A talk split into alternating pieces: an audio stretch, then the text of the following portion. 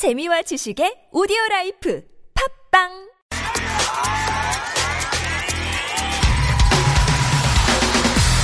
화제의 뉴스 핵심을 짚어드립니다. 뉴스의 맥.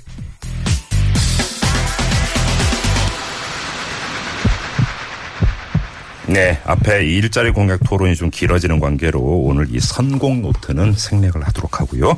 자, 마지막 코너로 뉴스의 맥을 진행하겠습니다. 시사평론가 백병규 씨와 함께합니다. 어서 오세요. 안녕하십니까. 자, 오늘은 어떤 이슈를 진맥해 볼까요?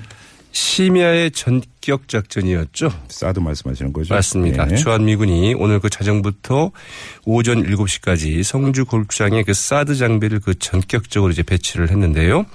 이 사드 배치 전에 그 취해야 했을 이 최소한의 절차도 그 생략한 이 사드 전격 배치 그 안팎을 좀 살펴보도록 하겠습니다. 자, 어떤 일부터 짚어볼까요? 네, 이 번개불에 콩 볶아 먹는다, 먹듯 한다, 이런 말이 있죠? 예. 말 그대로 뭐 그런 상황이 아닐까 싶은데요.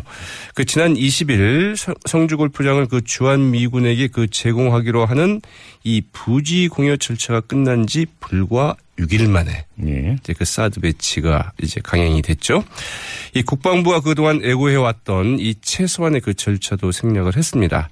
이 국방부는 일단 이 부지 공여 절차가 끝나면 환경영향평가를 이제 실시를 하고 미군이 그 포대 설계를 해서 주면 거기에 따라서 이제 국방부가 이 시설과 그 기반 공사를 해주고 사드 포대가 이동해서 배치가 될 것이다. 이렇게 예고를 해왔습니다. 그런데 그냥 이 앞에 모든 부분들을 생략한 채 사드 포대 배치로 이제 그 규결이 됐죠. 환경영향평가를 그러니까 간이로 했다는 거 아닙니까? 간이로. 예. 네, 그렇지는 않습니다. 이제 그거는 이 소파 협정에 따른 이 부지 제공 때 이제 이 공여받는 쪽에서 어떤 영향이 있을까를 미리 한 그런 영향 평가였고요. 이 별도의 이 같은 이 군 시설 설치에 따른 환경 영향 평가는 별도로 하겠다고 했는데 그건 하지 않은 것이죠.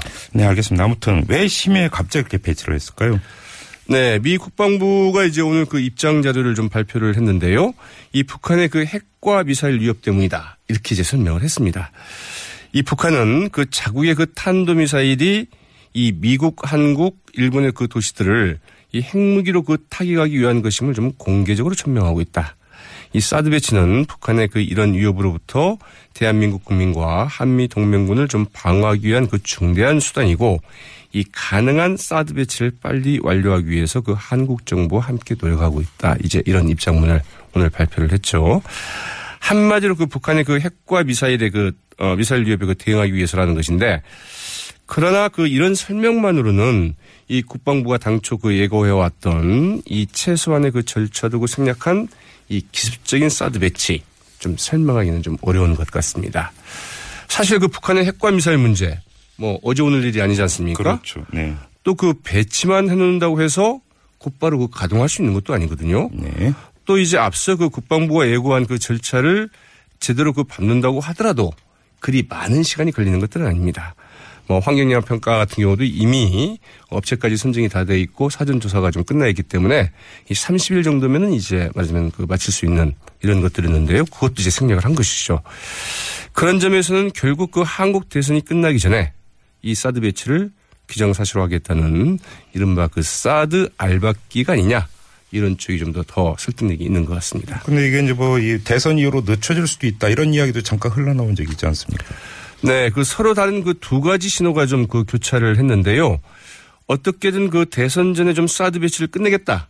이런 그 동향과 그 조짐이 있었던 반면에 또 하나는 그 사드 배치는 그 한국의 그 새 대통령이 그 선출된 뒤에 협의를 거쳐야 할 것이다.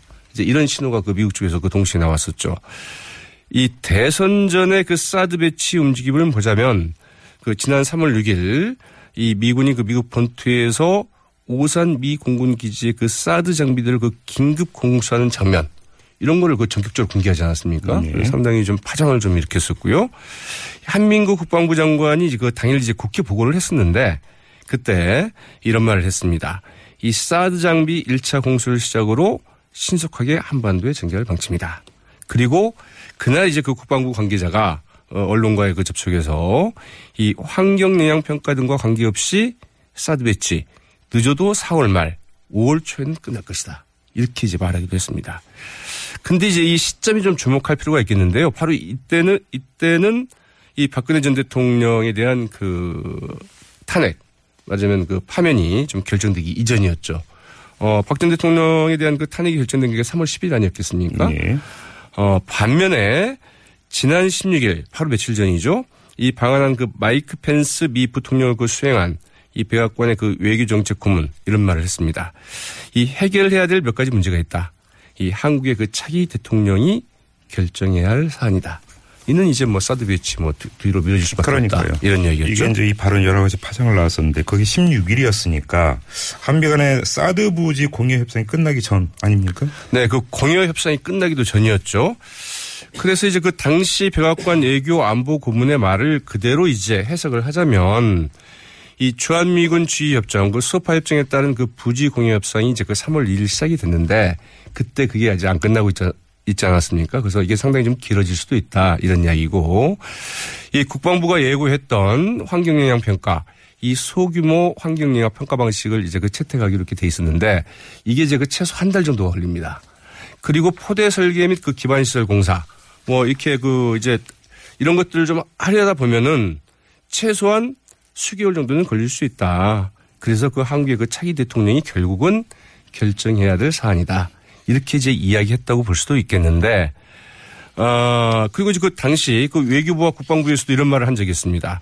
이 한국과 미국이 부지 공여에 그 서명을 한다 하더라도 이 대선 이전의 장비 반입은 물리적으로 좀 불가능할 것이다. 여기에 좀 의견이 모아졌다. 이렇게 이제 그 언론에 전하기도 했었거든요. 예. 그게 불과 이제 10일 전인데, 그러나 이 미군이 그 사드 장비 이제 오산 기지 반입 때 그 공개했을 때 이 국방부 고위 관계자가 이야기했던 것처럼 이 4월 말 기습 배치로 이제 그 결론이 난 셈이었죠. 한마디로 정리하면 대선 전 대못박기 이렇게 보면 되는 거 아닙니까? 네, 그렇죠. 이제 그런데 이제 여기서 좀 주목할 점은 과연 이 사드 기습 배치 이 국방부 차원에서 결정할 일은 아니었거든요. 지금 굉장히 파장이 큰 사안 아니겠습니까? 당연히 그 황교안 대통령 권한 대행이 이제 그 결재했다. 제가 했다고 좀 봐야 될 사안인데 사실 그 황교안 대통령 권한 대행이 지금 우리로서는 좀 곤란하다. 이게 대선에서 주요 쟁점이 되고 있고 이 차기 정부에서 좀 결정할 일이다. 이랬으면 사실은 그 배치하기가 굉장히 힘든 사안이었죠. 당연히 또 사실 그 이 사드 배치 문제 지금 대선의 그 주요 쟁점이 되고 있고 이 국민들이 문제를 갖고 결국은 이제 그 투표를 하지 않겠습니까? 그런 점에서도 이 차기 정부로 넘기는 게 좀 자연스러운 수순이었는데 또 이제 그렇게 할 수 있는 명분도 많았습니다. 부지 공여 협상을 조금 더 그 기술적으로 좀 끈다거나 아니면 이 국방부가 그 공식적으로 발표했던 이 환경 영향 평가를 좀 거쳐야 된다거나 이렇게 해서 미국 쪽을 좀 설득할 수 있는 이제 충분한 여러 가지 사유가 있었는데 이제 그러지 않았던 것이죠. 어찌 보면 좀 탄핵된 그 박 전 대통령과 이 정치적인 책임은 물론이고 이 잘못 보좌한 그 행정적인 책임도 좀 굉장히 큰 이런 그 임시 국정 관리자로서의 그 총리인데, 그리고 이제 그 대통령 권한 대행인데 사실은 좀 이 문제에 관한 좀 월권적인 그 권한 행사를 한 게 아닌가 이제 이런 지적도 나올 수 있을 것 같은데요. 그러나 정치권 희한하게도 이 황교안 권한 대행의 그 책임을 묻는 이런 논평이나 이런 것들은 찾아보기 힘든 것도 상당히 좀 의외라면 좀 의외라고 할 수 있을 것 같습니다. 네, 두 차례 TV 토론이 남았는데 주제들이 어떤 이야기를 한지 좀 들어보죠. 자, 뉴스의 맥 이렇게 정리하고 마무리하겠습니다. 수고하셨어요. 네, 고맙습니다. 네, 시사평론가 백병규 씨였고요.